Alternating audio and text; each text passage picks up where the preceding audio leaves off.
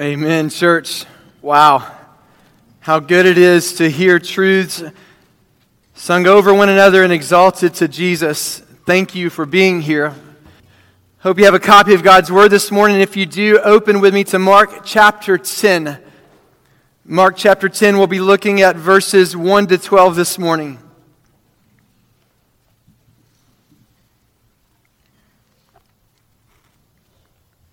And at first glance, I realize this does not seem like a warm and fuzzy, cozy, inviting Sunday before Christmas message.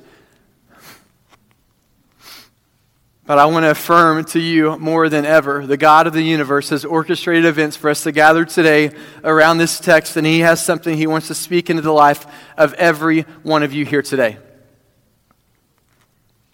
So let's see what it says. I want to read for us verses 1 to 12. This is what God's Word says. And Jesus left there and went to the region of Judea and beyond the river Jordan. And crowds gathered to Him again, and again, as was His custom, He taught them. And Pharisees came up, and in order to test Him, they asked, "Is it lawful for a man to divorce his wife?" He answered them, "What did Moses command you?"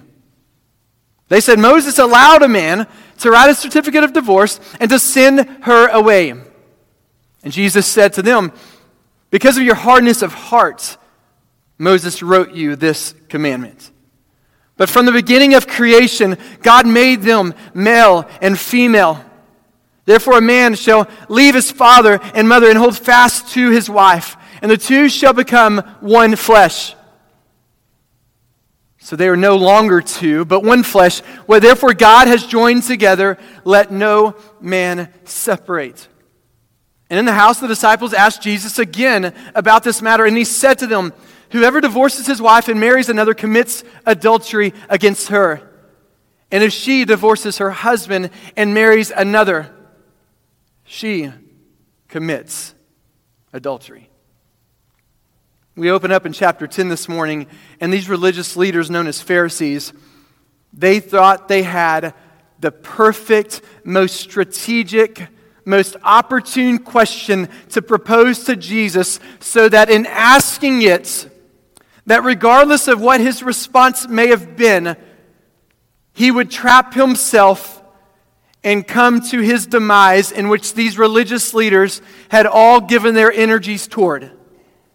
Because Jesus claimed to be God the Son. He claimed to be King of Kings. He claimed He was the Lion of Judah who had come to first do the work as the Lamb of God. And all of those realities that He spoke and demonstrated and affirmed threatened their positions of power and influence and titles and status.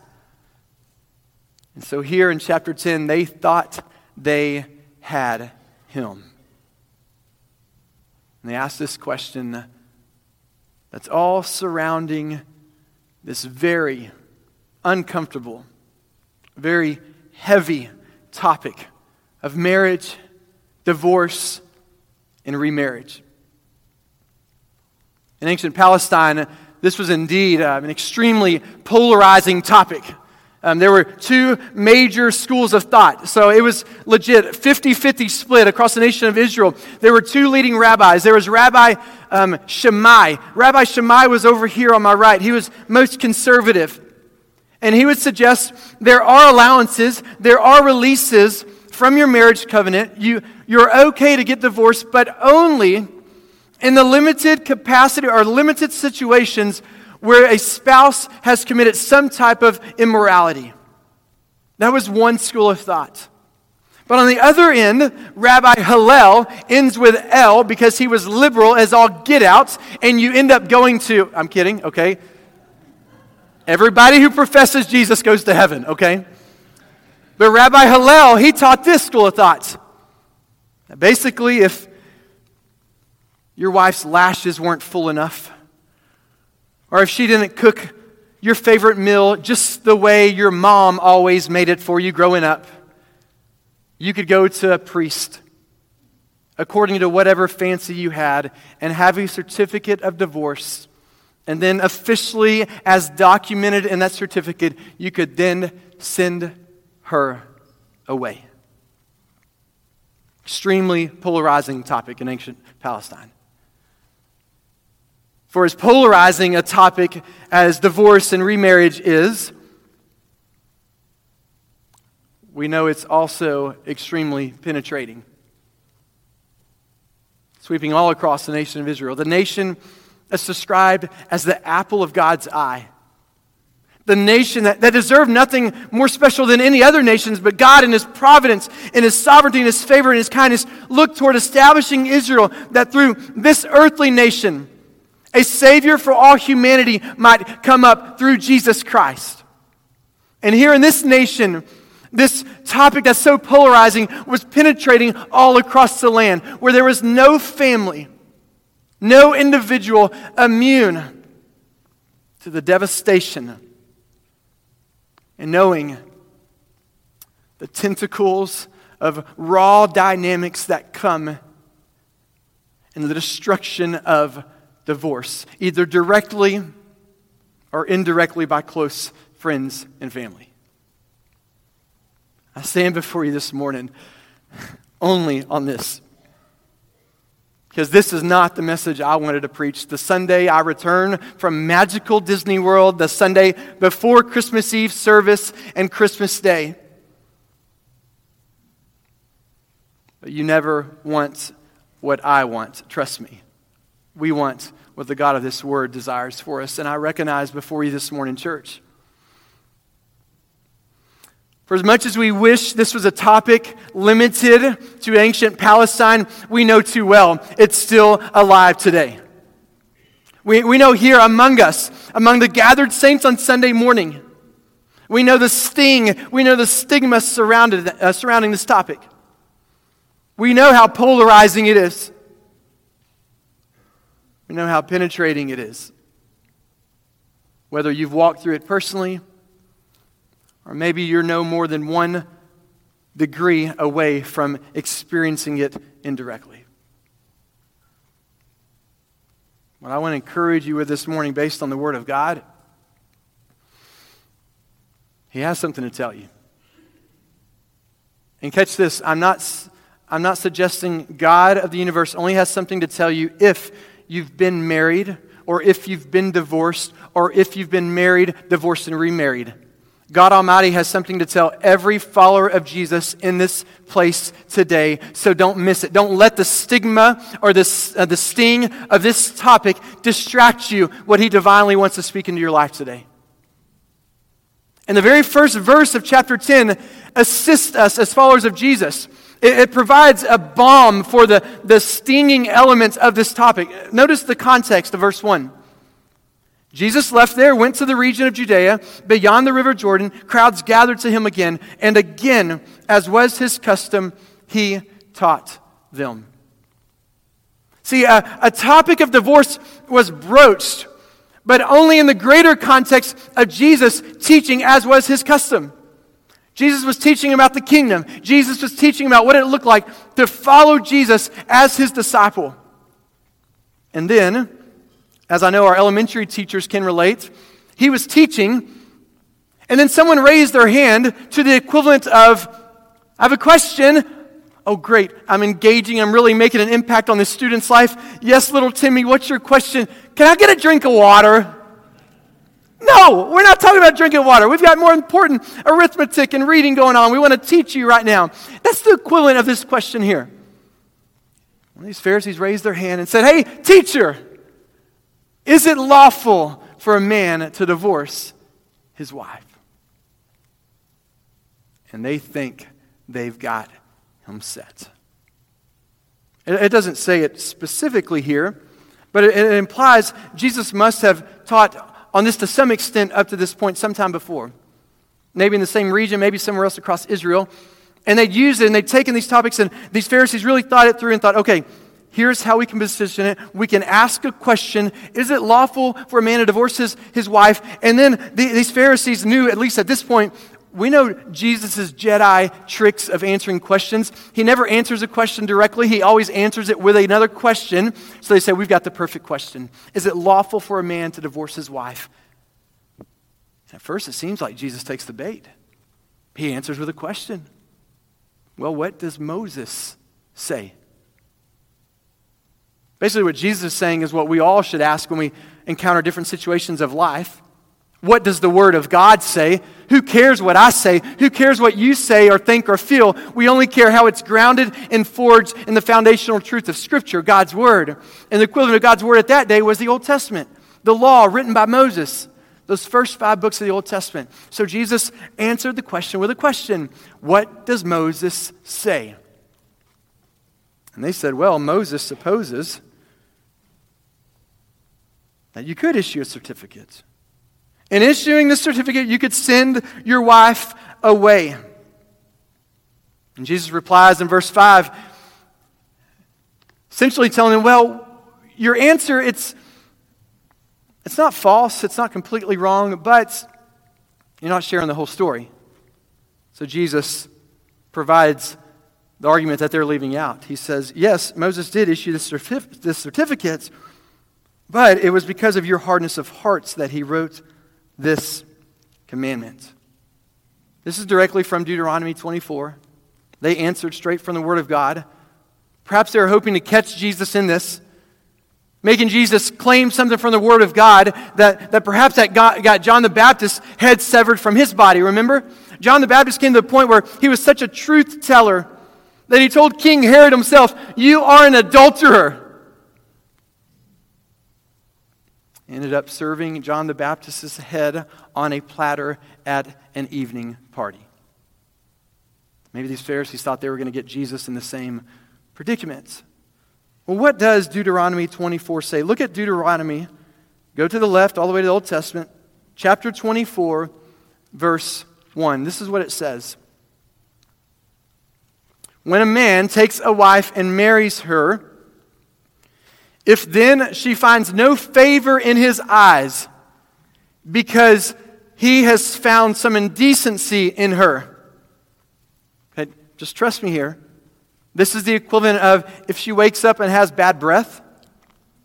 She wakes up and is burning the meal too many times. If there's any reason of not finding favor in her as his wife and there's any type of indecency in her, they're coming up with all these crazy, wild-eyed suggestions of divorcing her and sending her away. That's the certificate that Moses issued. And what Jesus is trying to tell them is twofold. He says, one is this. Yes, Moses did. He says, right, Moses did issue this certificate, but it was because of the hardness of heart. Translation, sin.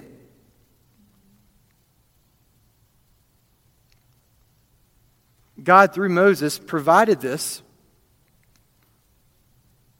because God recognizes the sinful reality of a fallen world. That things like this would happen as mankind follows their flesh rather than the leading of the Spirit and the relationship with God. Jesus also said, yes, it was a certificate based on the hardness of heart because also, as these men, whatever their fancy was that day to send their wives away, these wives would go out on their own, and a certificate was actually a provision of mercy for them as well. Because in this certificate, as they went around, if they were known to be a divorcee, their penalty was to be stoned to death. But if they found with them this certificate, they would not be put to death. And they could remarry, have some type of life. Deuteronomy 24 actually says that divorce was allowed, but it wasn't God's heartbeat. It was a provision of mercy in light of a fallen human race. Divorce was allowed, but it wasn't God's heart. It was only in response to man's hardness of heart, as Jesus says right here in Mark chapter 10. And let me gracefully, or as graciously as possible, yet truthfully as well, remind you of this. Jesus here unequivocally, in light of God's holiness, in view of the standard of God's righteousness, emphatically says God rejects all divorce. In Mark chapter 10, these verses 1 to 5, it shows us the what. of Jesus' response to these men, the remainder of this passage gives us the why. And I told you before, guys, this stings. There's this stigma around this topic. Some of your walks of life I can relate to, and I can sympathize, I can even empathize. But I also recognize there's some of you here. Among us, the gathered saints, as well as our visitors today, there's some of you, I will never be able to relate to the degree that you have walked through this difficult situation of your life. But hang in there with me this morning. The why Jesus provides, it seems to sing a little longer, but at the end, if you hang in there with me and listen to what God's speaking to the depths of your soul, you will be comforted, you will be encouraged, you will grow as a follower of Jesus. So here's the why that Jesus provides. Basically, the why God rejects all divorce is, as simply as stated, it's in opposition to his design. So where Jesus says, well, what does Moses say about it? Well, Moses issued this certificate in response to the hardness of your hearts. Well, let's go back even further. And Jesus says, in the beginning, at the beginning of creation, he says, I know because I was there. We made male and female in our image. These verses 6 and 9 are directly linked to Genesis chapter 1, verse 26 and 27. Go with me there. We have it referenced on the screens. Divorce of marriage is in direct opposition to God's design. Then God said, Genesis 1:26, let us make man in our image. Here we have the Trinitarian Godhead. God the Father, God the Son, God the Holy Spirit, they're collaborating, they're discussing things, they're making decisions about their creation. And here they are coming to day 6. They've made some incredible creative creatures, spoken light into existence, separated the vast expanses, made the birds of the air, the animals of the sea. But none up to this point in their image. None at this point. For as incredible as they are as part of his creation, none of them are qualified as the crown of his creation, possessing the imago Dei, the image of God, until this point in the Genesis account. And the Trinitarian God has discussing, let us make man in our image. Let us make humanity distinct from the rest of creation. Yes, even distinct from apes and monkeys and things like that. Let them have dominion over the fish of the sea and over the birds of the heavens, over the livestock, over all the earth, over every creeping thing that creeps on the earth. So God created man in his own image. In the image of God, he created them. Male and female, he created them. So Jesus says, well, let's go back to the beginning. God made humanity, the human race, the singular race. I may mention as well, we have different tribes. We've got different pigmentations, but one singular human race fallen in need of an eternal Savior. He made the human race in his image as the crown of creation, unlike anything else. And the existence of man is purpose for the glory of God and the enjoyment of God. And he says, we made them male and female. Among humanity, we made two biological genders. I've been in Disney World all week. Whew. And the masks do not help in recognizing that department. Being made in the image of God as a crown of creation for his glory and our enjoyment includes being male or female, biologically made and designed in that capacity to uniquely and most appropriately express his glory and enjoy his presence and relation in our lives. But then going back to the beginning as well also includes something else. Not only is humanity the crown of creation made in God's image, not only is humanity divided into one of two genders, male and female, but male and female made in the image of God are made for marriage. Genesis 2:23 and 24. This is the scene where right before here, God is saying it's not good for man to be alone. Right? Adam's named all the animals, and he's like, wait a minute. Where's my helpmate? Where's my companion? Where's the one who compliments me? my equal, but we have unique, differing roles to glorify you and enjoy you, as I see all throughout the expanses of your creation. And God puts Adam to sleep, and Adam wakes up and he sees this creature unlike any other creature he has seen so far in his entire existence. The man said, "This is at last bone of my bones, flesh of my flesh. She shall be called woman." And he was like, "Whoa, man, up top, God. She's the best of all I have seen. You outdid yourself, because she was taken out of man. Therefore, a man shall leave his father and his mother, hold fast to his wife, and they shall become one flesh." Jesus references the beginning here because there's a union, an intimacy taking place. And I'm not even talking about physical. Made in the image of God, male and female, purpose for marriage, because marriage is that earthly relationship. There in marriage is this earthly relationship that expresses the fullness and the beauty of the Trinitarian Godhead like no other possible earthly relationship. Think about this. We've got God the Father. Before time was ever spoken into motion, God the Father. And we have God the Son, and we have God the Spirit. God the Father has always and will always exist fully as God.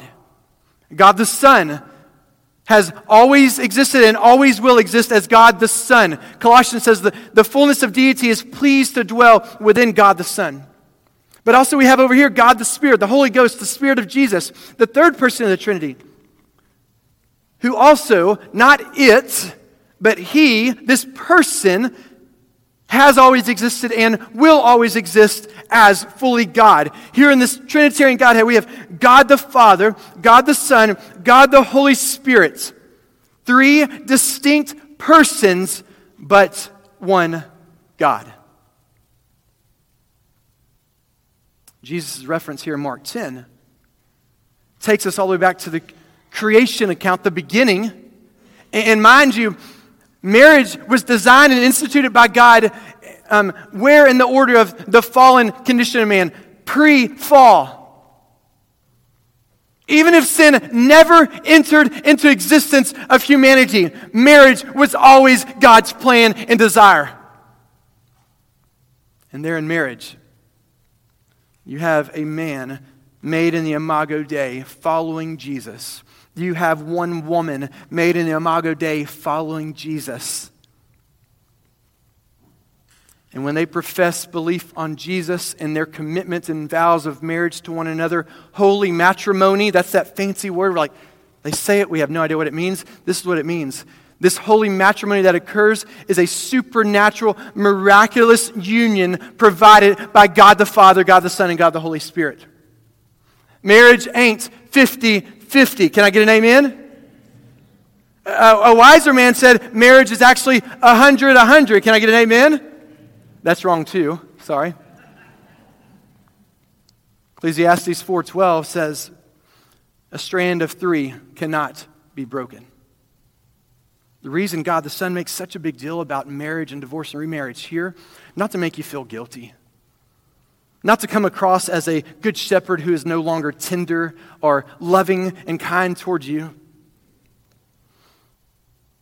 But you see, when you enter into a marriage relationship, just as you have God the Father, God the Son, God the Holy Spirit as three persons but one God, in holy matrimony, this supernatural, miraculous union takes place where one male made in the image of God following Jesus, one female made in the image of God following Jesus, and one Trinitarian Godhead. And there occurs this most miraculous, supernatural welding together, just like you have welding where you have different metals coming together. They're separate and they're distinct and individual, but when they're welded together, they become this one glorious, most beautiful display of a singular product. Marriage is just the same. One man, one woman, in this miraculous, supernatural union with a Trinitarian Godhead in this perfect harmony. God says, you may think You get a bill of divorce. You and your spouse might come to an agreement that you're at irreconcilable differences. And you may get your certificate from Moses. You might get your lawyers and things like that to make it official in the eyes of humanity. But when the wife leaves and the husband leaves, y'all may have agreed upon that separation. But God, the third strand in that relationship, has never endorsed it. And that's why it seems like Jesus doubles down at the end of this narrative. The disciples, as always, it's, Jesus, you told everybody in public, but we got to get alone in the house because you got to give me some insight. Did you really mean that? You really mean to say that even if they're divorced for these appropriate reasons even, God's still not for it? And Jesus, it seems like he doubles down. Whoever divorces his wife, marries another, commits adultery against her. If she divorces her husband, marries another, she commits adultery toward him.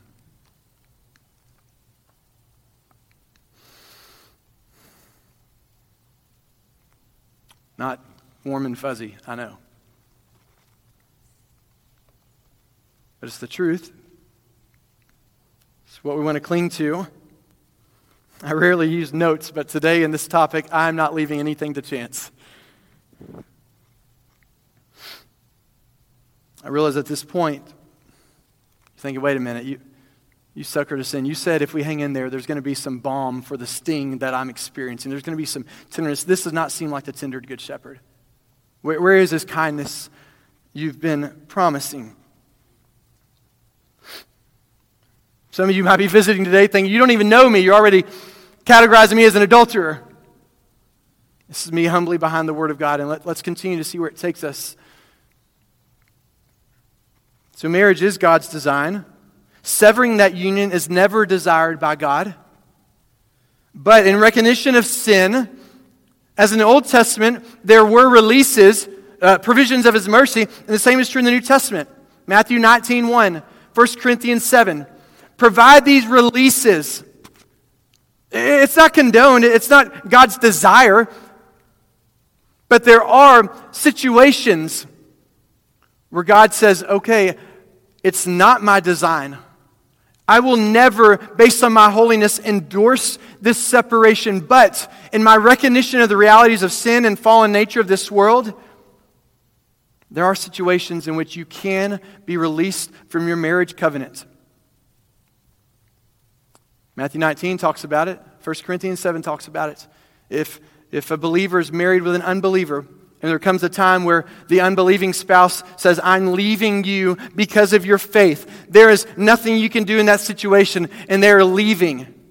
That is a release the grace of God affords us, a provision of His mercy.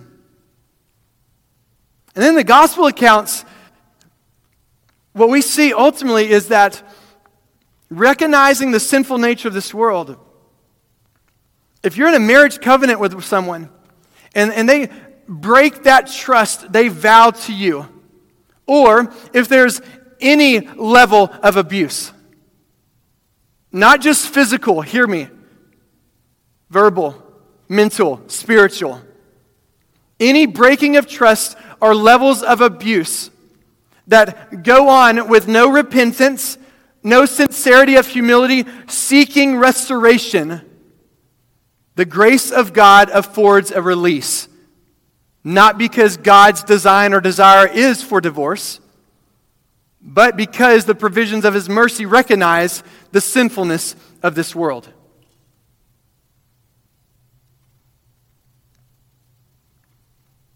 It doesn't minimize what's taken place. The best example I have here is what I heard a pastor say. He put it this way. He said, if I tell my kids, if you get drunk, don't drive the car. Okay, you with me? If I tell my kids, if you get drunk, don't drive the car, am I condoning him getting drunk? No. All right, the Bible is very clear. Drunkenness is a sin. having any other elements other than the Holy Spirit intoxicating you in your motivations. Drinking is not a sin, but getting drunk is. In no way am I saying, children, go off and be drunk, but when you do get drunk and you enjoy that intoxication, just be sure you don't drive. No. I'm providing a provision of mercy, recognizing my children are just as sinful as I am. And if in this sinful, fallen world they find themselves in a situation in which they do become drunk and intoxicated, hopefully this provision of mercy will minimize the damage of this sinful decision and make way a path for redemption as quickly as possible. That's the way Moses' certificate of divorce was provided. Not because it's in line with God's original design, but in a fallen world, it affords an avenue toward minimizing the damages because of sinful decisions and providing restorative, redemptive paths forward.